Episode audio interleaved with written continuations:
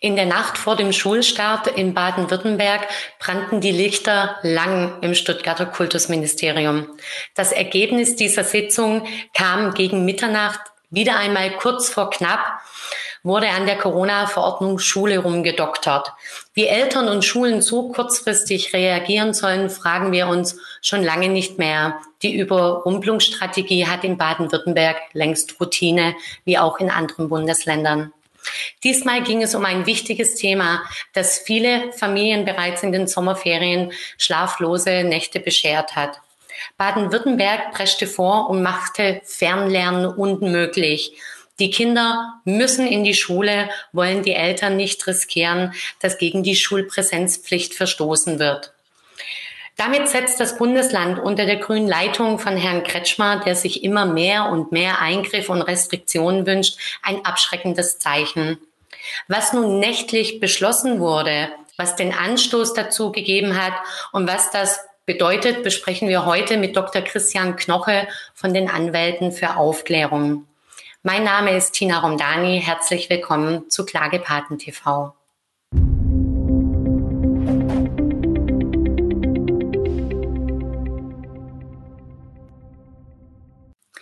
Liebe Zuschauer, Sendungen, Informationen wie diese macht ihr mit euren Spenden möglich.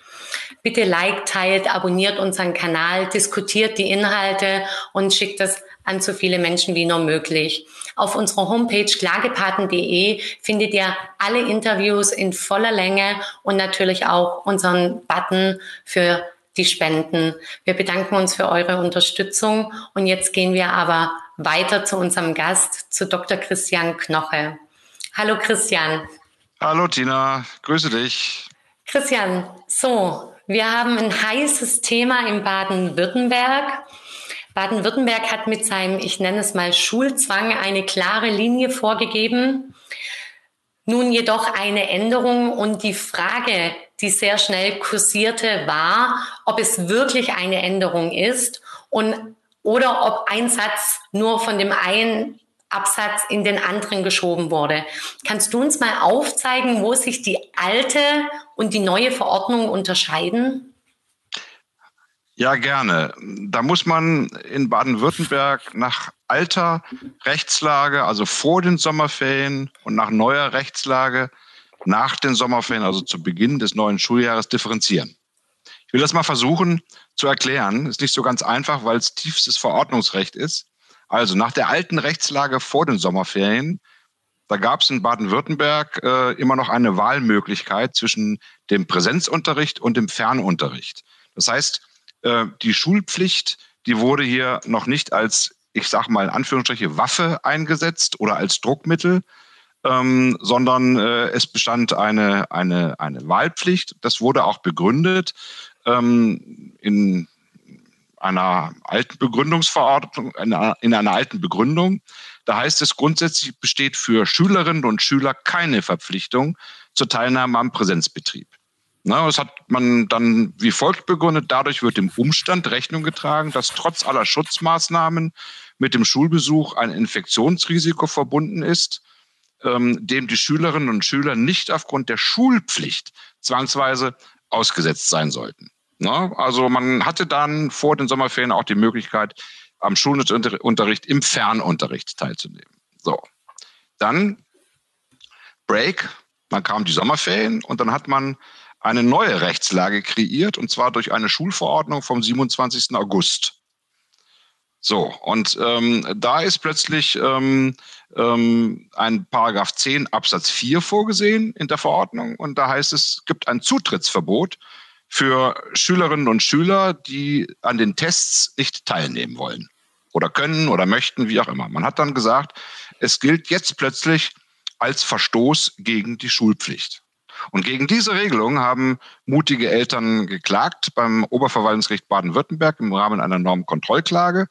Und ähm, in der Tat, das dortige Gericht hat in einer Zwischenverfügung gesagt, Moment, so geht das nicht. Der 10 Absatz 4, der kann so nicht stehen bleiben. Ähm, der hat nämlich keine ausreichende Ermächtigungsgrundlage. So, was macht das Ministerium? Jetzt haben sich offensichtlich die ähm, Damen und Herren dort im Kultusministerium zusammengesetzt. Offensichtlich glühten die Drähte heiß. Ja, was hat man gemacht? Den 10 Absatz 4 hat man gestrichen, so wie das Verwaltungsgericht das auch moniert hat. Aber man hat ihn dann gleich wieder in derselben Vorschrift an versteckter Stelle wieder eingeführt, nämlich in dem Paragraph 10 Absatz 1 Nummer 5.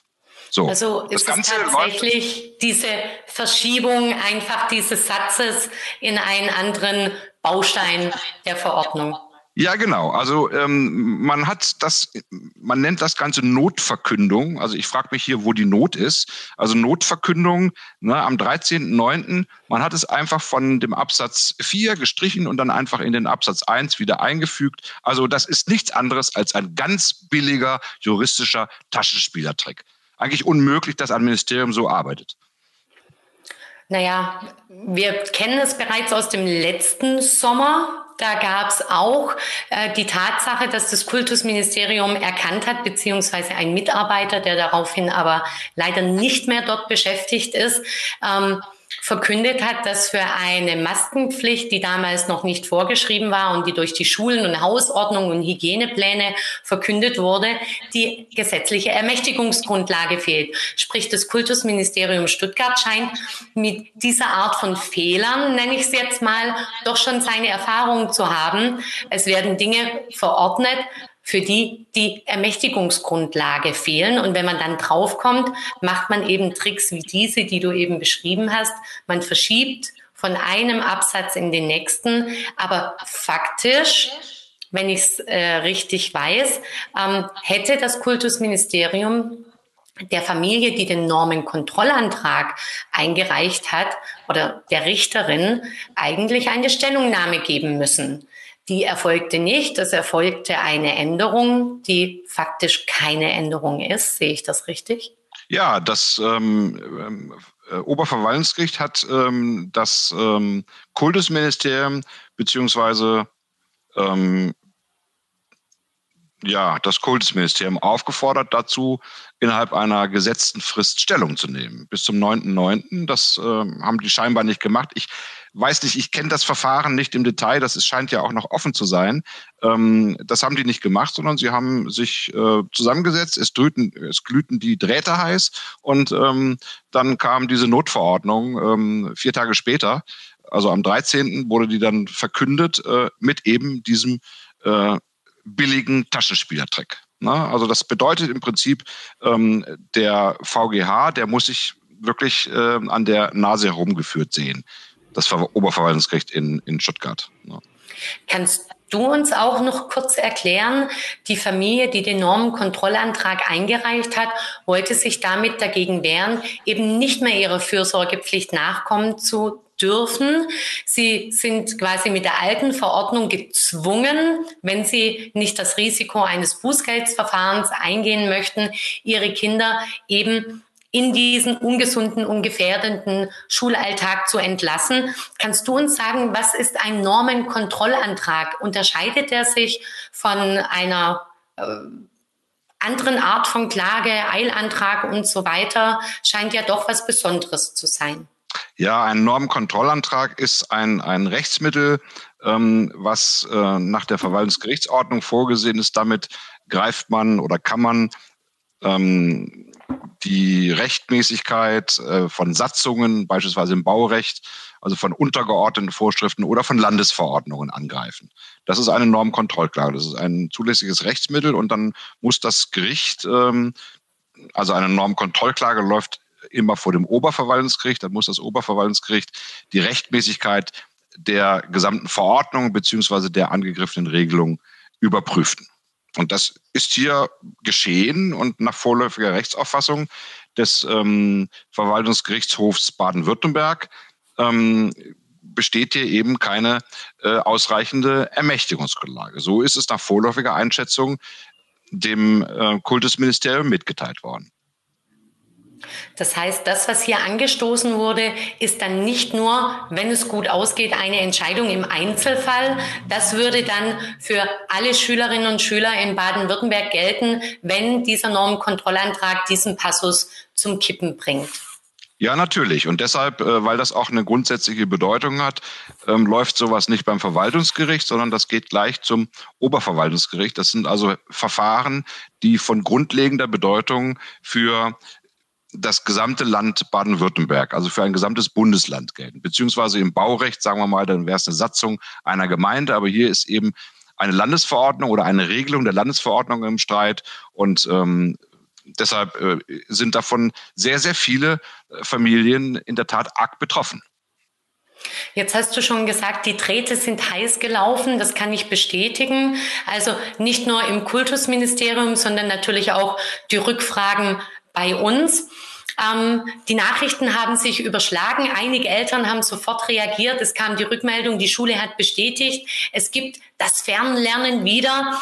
Ähm, wir haben auch die Information aus ähm, ähm, einem Schulamt bekommen, wo die Mutter, wo eine Mutter angerufen hat und da wurde es vom Schulamtsleiter so bestätigt.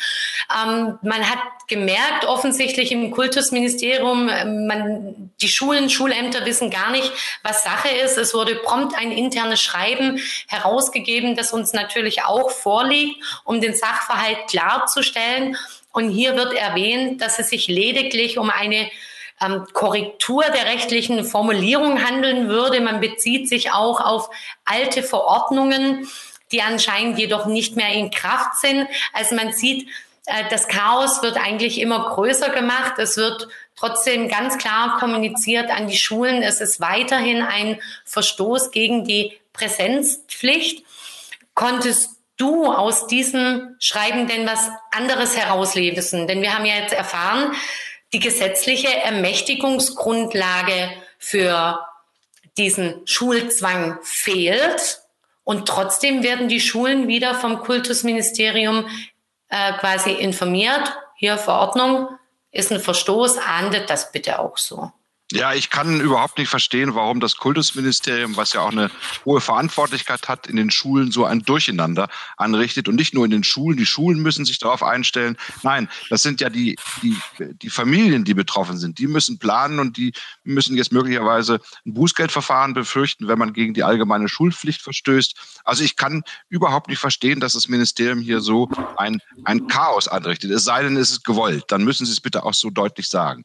Also ich kann dem nur entnehmen, so steht es auch in, den, in dem Schreiben, ähm, Zitat, auch nach Aufhebung dieser Regelung, also 10 Absatz 4, ähm, was ich vorhin zitiert habe, der Verordnung, verletzen deshalb Schülerinnen und Schüler, die ein Zutritts- und Teilnahmeverbot haben, also weil sie keine ähm, Maske tragen, beziehungsweise weil sie an den Testungen nicht teilnehmen wollen, ähm, ihre Schulpflicht. Das heißt also, ähm, die ähm, Kinder werden aus den Schulen geworfen. Ja, die Schulleitungen sagen, ihr geht bitte nach Hause, ihr testet euch nicht, ihr tragt die Maske nicht, geht bitte nach Hause. Das sagt der Staat und das Land Baden-Württemberg über die Schulen selbst. Und dann wird umgekehrt den Eltern vorgeworfen, ja, ihr verstößt ja gegen die Schulpflicht, gegen die allgemeine Schulpflicht des, des, äh, des Landes Baden-Württemberg. Also das ist wirklich perfide. Auf der einen Seite schmeißt man sie raus, auf der anderen Seite sagt man, ihr verstößt gegen die äh, Schulpflicht. Das geht meines Erachtens so nicht. Aber bislang ist die Testung freiwillig, auch wenn man hier natürlich einen großen Zwang und Druck ausübt. Ist das ein Argument, das zählen könnte? Also ich kann den ähm, Eltern eigentlich nur empfehlen, wenn so etwas passiert, also wenn die Eltern sagen, nein, aus grundsätzlichen Erwägungen oder auch im Einzelfall, unser Kind wird in der Schule nicht getestet, da gibt es ja viele, viele gute Gründe für.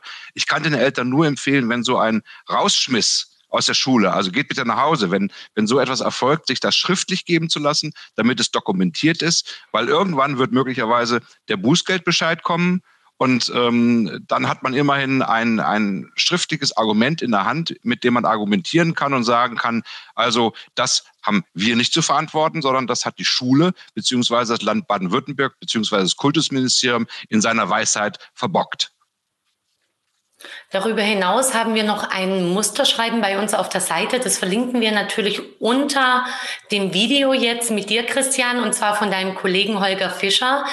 Da kann man die Präsenzbeschulung einfordern, ohne Maske, ohne Tests und fordert, solange das nicht geklärt ist, quasi eine ähm, Fernbeschulung, dass man eben auch, das hat Sinn und Zweck dieses Schreiben, dass man auch nachweisen kann, dass man das eingefordert hat, dass einem die Bildung, Ausbildung, das Lernen des Kindes nicht egal ist, sondern dass man am Ball bleibt. Und das sind eben dann auch Schriftstücke, die einen Verlauf abzeichnen können, falls es zu einem Verfahren kommen sollte. Ja, genau. Das Land müsste sich vielleicht auch mal entscheiden, was gilt nun. Ja, die Kinder, die nicht getestet werden, raus aus der Schule oder gilt die allgemeine Schulpflicht?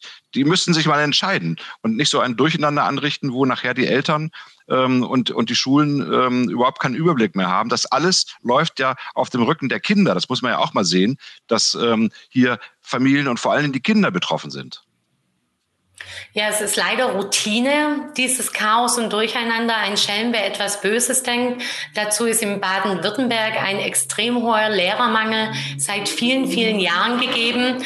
Und man hat schon gemerkt, dass viele Schulen an die Auslastungsgrenze oder weit über die Auslastungsgrenze kommen und, oder gekommen sind, ähm, da sie gar nicht genug Personal hatten, um parallel noch Fernunterricht zu begleiten oder Unterlagen vorzubereiten. Jetzt hört man auch immer mehr von häufigeren Ausfällen und Krankheitszeiten in den Schulen kann natürlich zum einen an der enorm hohen psychischen Belastung des Lehrkörpers ähm, liegen, die seit eineinhalb Jahren Zwangsmaßnahmen an Kindern durchsetzen müssen.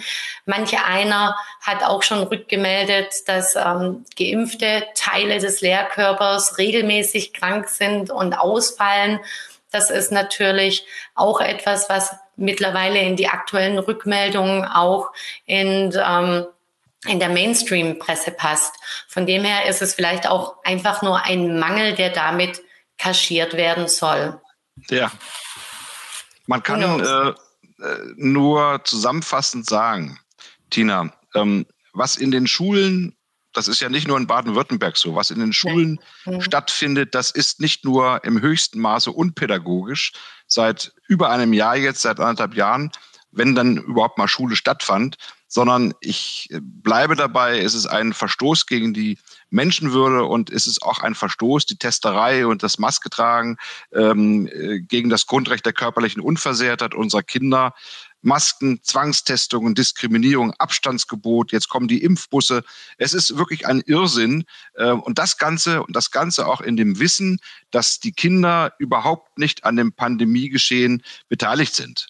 Das ist ja mittlerweile unumstritten. Gleichwohl so ein Durcheinander und so ein Chaos in den Schulen zu Lasten und auf dem Rücken der Kinder ausgetragen. Also unglaublich. Und ich kann eigentlich die Eltern ähm, nur ermutigen, ähm, diesen Irrsinn nicht länger zu dulden, an diesem Irrsinn in den Schulen äh, nicht länger teilzunehmen. Äh, sie sollen sich wehren, sie sollten sich mit solchen Klagen, mit solchen Normkontrollverfahren wehren. Ähm, sie sollten dieses äh, Spiel, sofern es überhaupt noch ein Spiel ist, nicht länger mitmachen. Ich kann mich nur anschließen und ich kann nur erneut sagen, dass es die Zeit der Courage ist, in der wir leben. Es ist wichtiger denn je, auf sein Gefühl zu vertrauen und eben auch das Vertrauen in die Gefühle der Kinder zu stärken und dass es Aufgabe von uns Eltern ist, das Leben, das wir auf die Welt gebracht haben, zu schützen. Christian, ich bedanke mich herzlich für deine Zeit, für deine Informationen. Sehr gerne. Ich bedanke mich auch bei euch da draußen fürs Zuschauen, fürs Liken und fürs Teilen und auch nochmal für eure Unterstützung in Form von Spenden. Bitte unterstützt uns weiter, vielleicht auch mit einem kleinen monatlichen Dauerauftrag in Höhe von zwei, drei Euro.